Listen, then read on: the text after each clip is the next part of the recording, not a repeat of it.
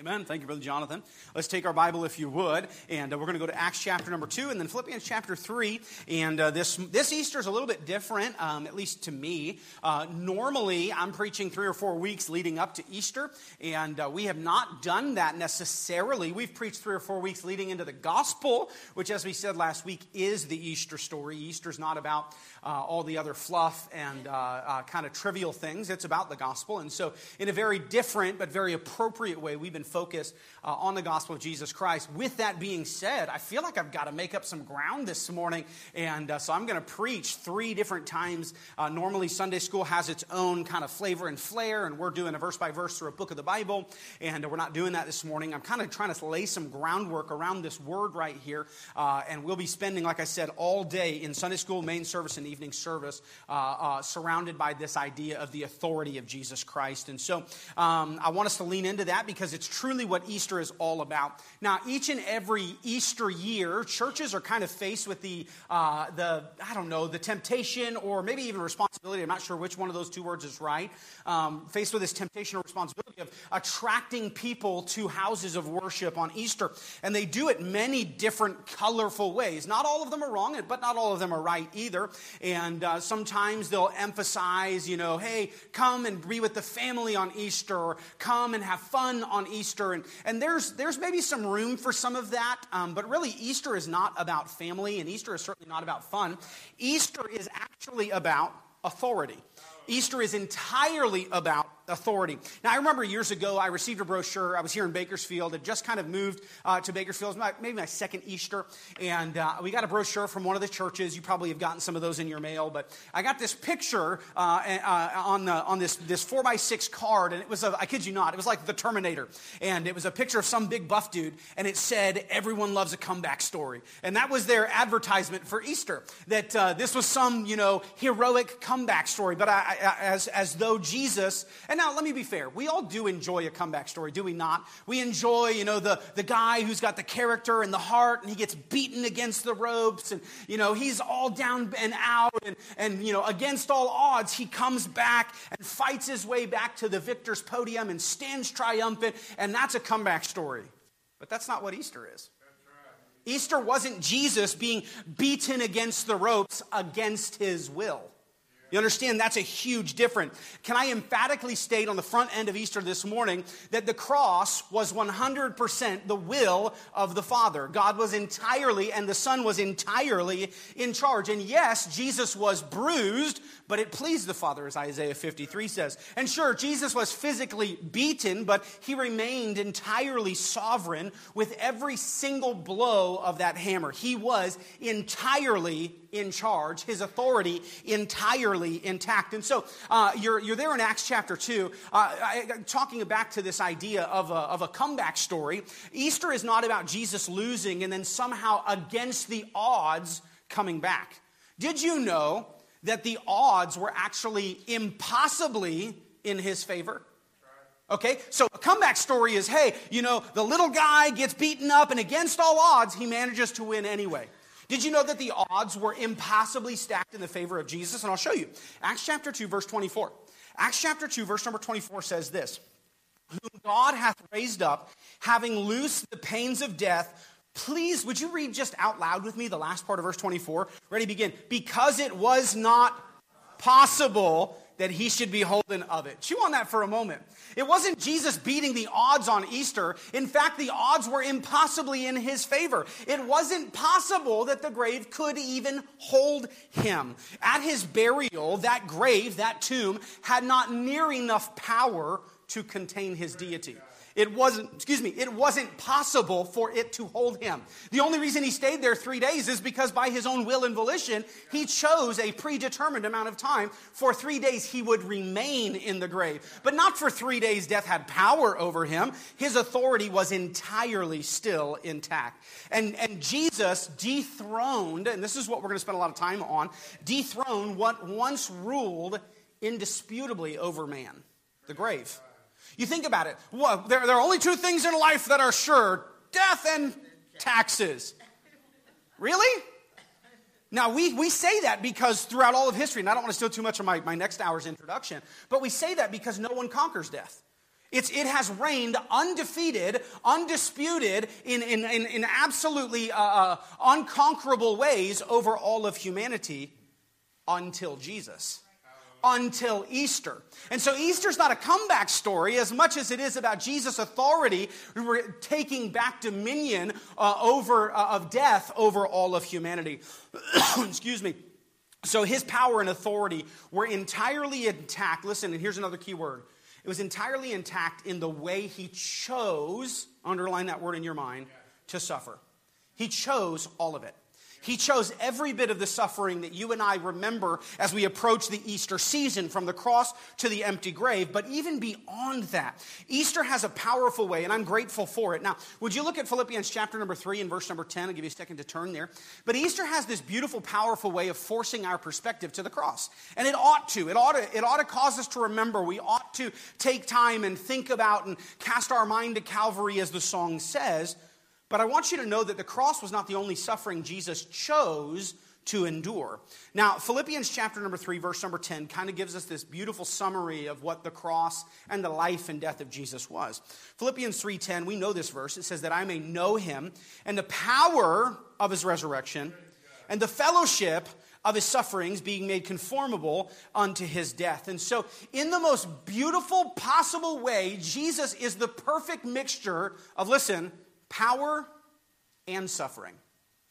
See, a lot of times when we think about the cross, we think about suffering. We think about Jesus, uh, his hands spread wide, and, and the spear in his side, and the, the blood running down. And we think about suffering, but we fail sometimes, maybe not often, and certainly not in every way. But we might be guilty of just, um, uh, just focusing on the suffering, and we fail to realize what power hung on that cross what authority hung on that cross. That he wasn't being beaten down, but he was laying down. He wasn't being pinned to a cross, he was opening his arms willingly. And so there needs to be a balance in our mind as we approach Easter this week that it's not just suffering, but that it's also perfect, intact authority and power.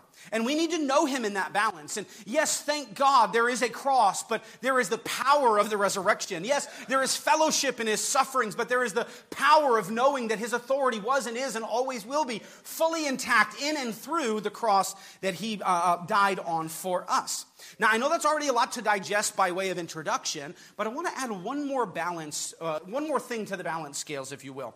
Sometimes as we approach Easter, we focus intently on a three day block of time because it was, as the Bible refers to it, his passion. There was a lot of suffering and a lot of power displayed. But sometimes we fail to realize there were 33 years displayed of power and suffering.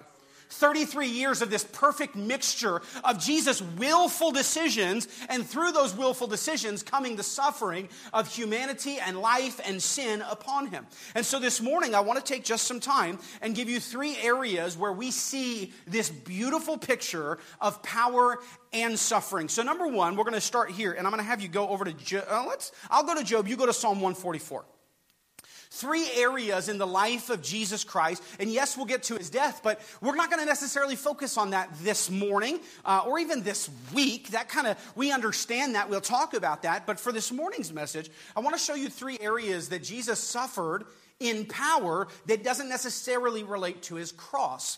So, number one, we see in his incarnation, he chose to become a human. Now, that is a powerful choice to suffer. You realize that, right? That when God would choose of his own will and volition, he would make the choice to become a frail, fragile, breakable, bleeding, weeping human. That was a choice of suffering but it was a choice of his own authority and power, and we can't miss that. Now, I've used this illustration before, and, and it is a little silly, but it's silly for a purpose. If you had two goldfish in a bowl, and these two goldfish were, were sick, and they were fighting with each other, and they weren't getting along, and, and, and the only way to save them was for you to become a goldfish, none of us would do it. But I want you to understand that's silly. The difference between me and a goldfish would be here.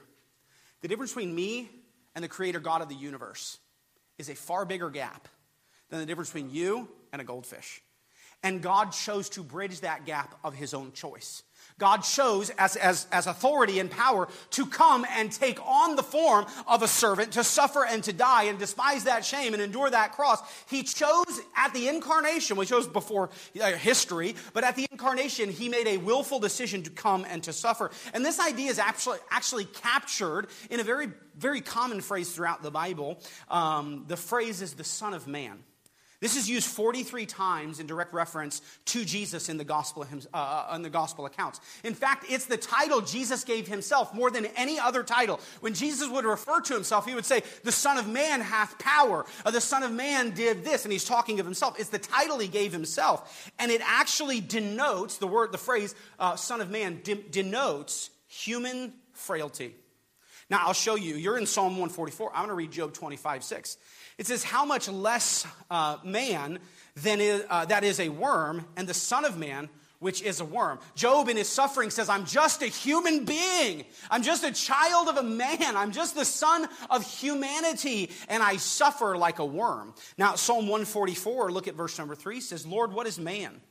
That thou takest knowledge of him. He says, God, you're so high and exalted that you would have to condescend yourself so low that you would even take knowledge of man or the Son of Man, that thou makest account of him. He says, the Son of Man is so low that it would take God such condescension to even take account or knowledge of man. Verse number four man is like to vanity, his days as a shadow that passeth away. Isaiah tells us that the Son of Man is like grass and that he's temporary and that he'll wither with the noon sun. And Jesus chose, listen to me, that for you. He chose to take on a human body in his authority and, yes, in his suffering, in that power and suffering. In fact, uh, 2 Corinthians 8 9 says it this way For ye know the grace of our Lord Jesus Christ, that though he was rich, yet for your sakes he became poor, that ye through his poverty might be made rich. Listen, no investor would ever make that, that, that change. No, no investor would ever make that swap where here is the riches of Jesus and he made himself poor so that you and I could somehow be made rich through the grace and uh, sufficiency of Jesus' sacrifice. He laid down all of his riches, all of his power, most of his glory, and forgive me, not all of his power, uh, most of his glory, uh, and, and he came and he suffered as a human being in our place to step into a broken world that would literally hate him to the cross. Now, listen, don't be overly narrow in your view of Easter and assume that the cross was the only or even primary. It wasn't the primary source of suffering. The shame that became him was the primary source of suffering. The Bible says he endured the cross, but he despised the shame. As the Father, the Bible says, forsook his Son, this, this break in fellowship. You think about what, what the wages of sin is. It's, it's death, but it's also death in the terms of separation from God. And some churches will say, well, hell is just separation from God. I would say hell is separation from God, but it's not just separation from God. And Jesus was separated from his Father in those moments on the cross. And that was by his choice.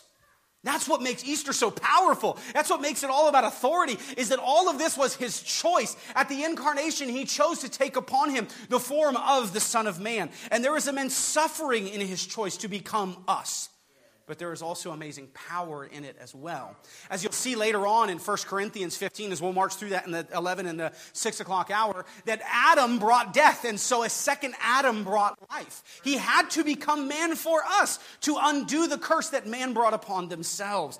But there's a powerful prophecy also attached to the idea of the Son of Man. Would you take your Bible real quick and uh, let, let me have you go to Romans 5 and I'll go to Daniel 7. If you'd like to write down the reference, Daniel 7, verse 13 through 14 is where I'm going going to read. But you're going over to Romans 5, talking about the prophecy of the Son of Man. We saw it denotes frailty, but it also denotes prophecy. Daniel 7:13 says this. Daniel in, in Babylon saw these visions. He says, I saw in the night visions and beheld one like the Son of Man came with the clouds of heaven and came to the Ancient of Days, and they brought him near before him. And he was given, the Son of Man was given him dominion and glory and a kingdom, and all people, nations, and languages should serve him. His dominion is an everlasting dominion that shall not pass away, and his kingdom shall not be destroyed.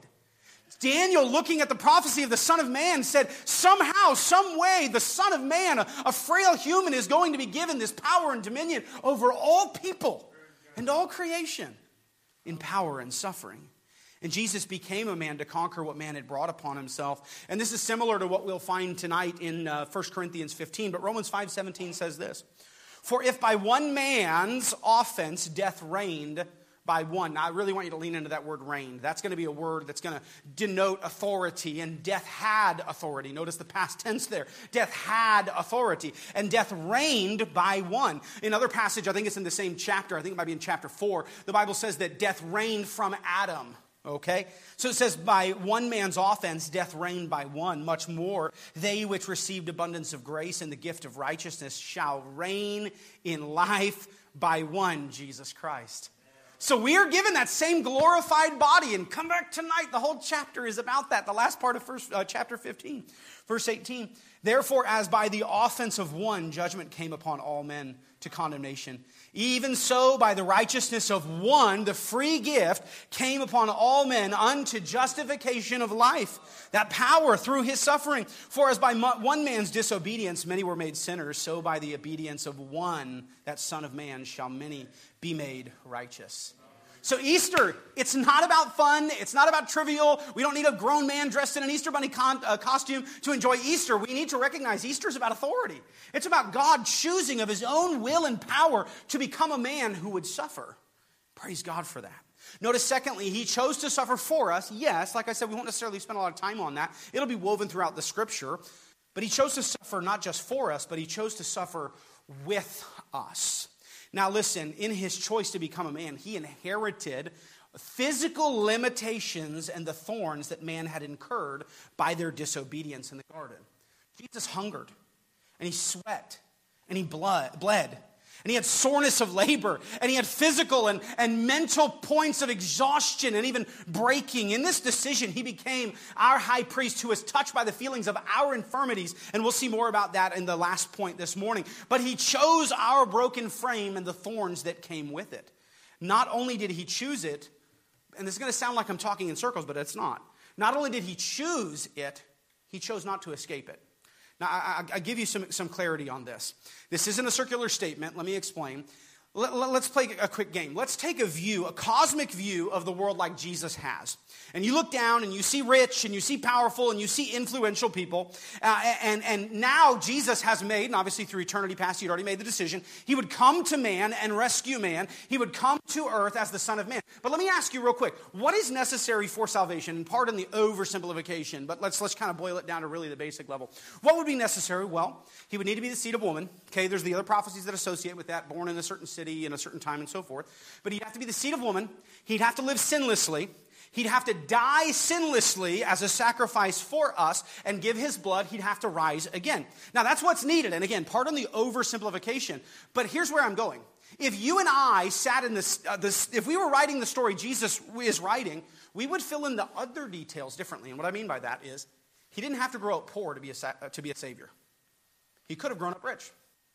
He, he could have been born in the palace. He could have, any of the other stuff about life, he could have wrote into his story, but he didn't. He was born in a carpenter's home. He wasn't born into wealth. Uh, he, was, he was born in a stable, not in some comfortable, important place. He was born in some, or he lived in some obscure village called Nazareth. He didn't come to affluence. He didn't come to power when he came down. He came as a baby in a, in a manger, in a stable, in a poor city, in a poor family by his own choice. Prophecy didn't necessarily dictate all of those things. But Jesus chose weakness. He chose no leadership, but rather the form of a servant.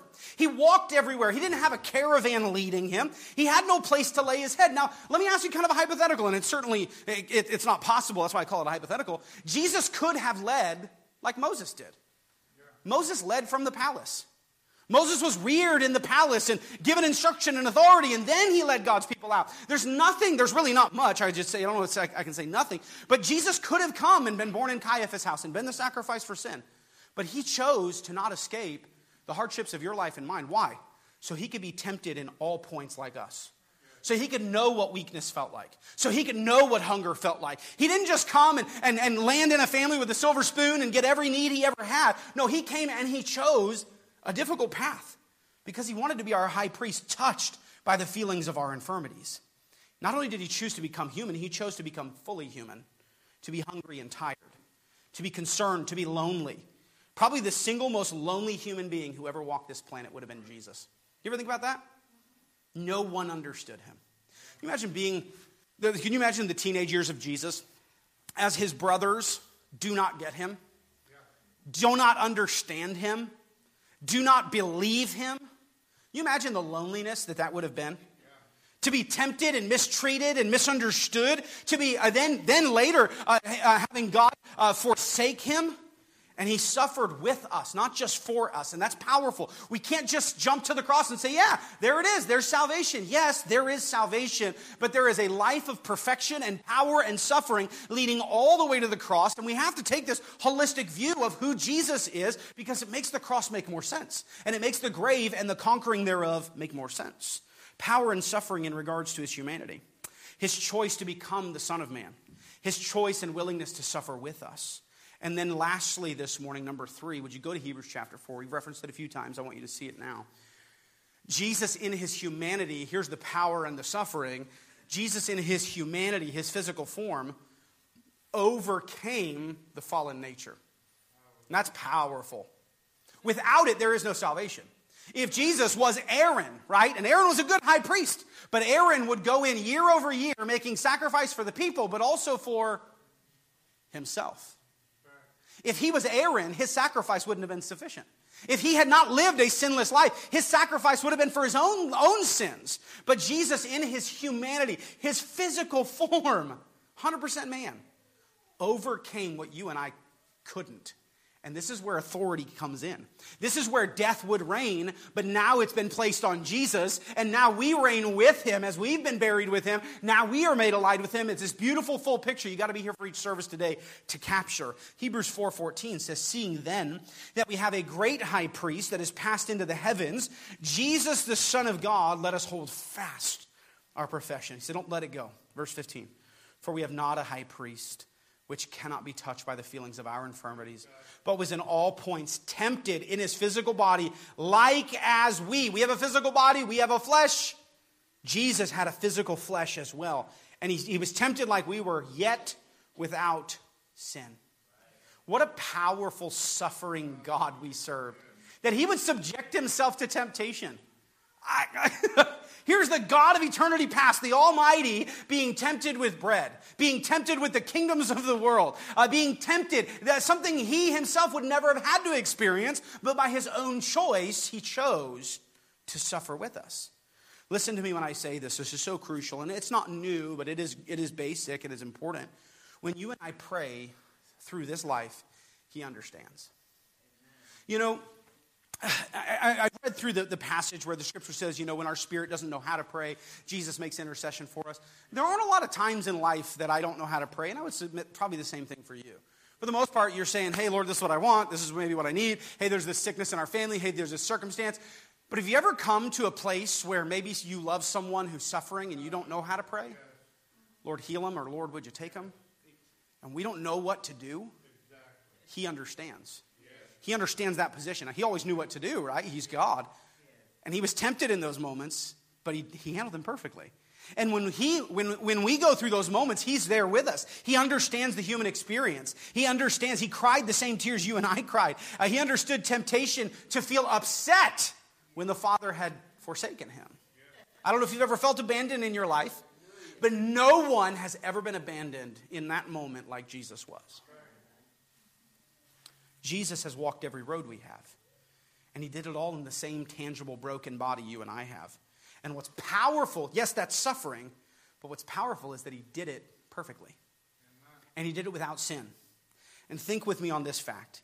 Even with all of that authority, that power, he still invites you and I to come to him boldly.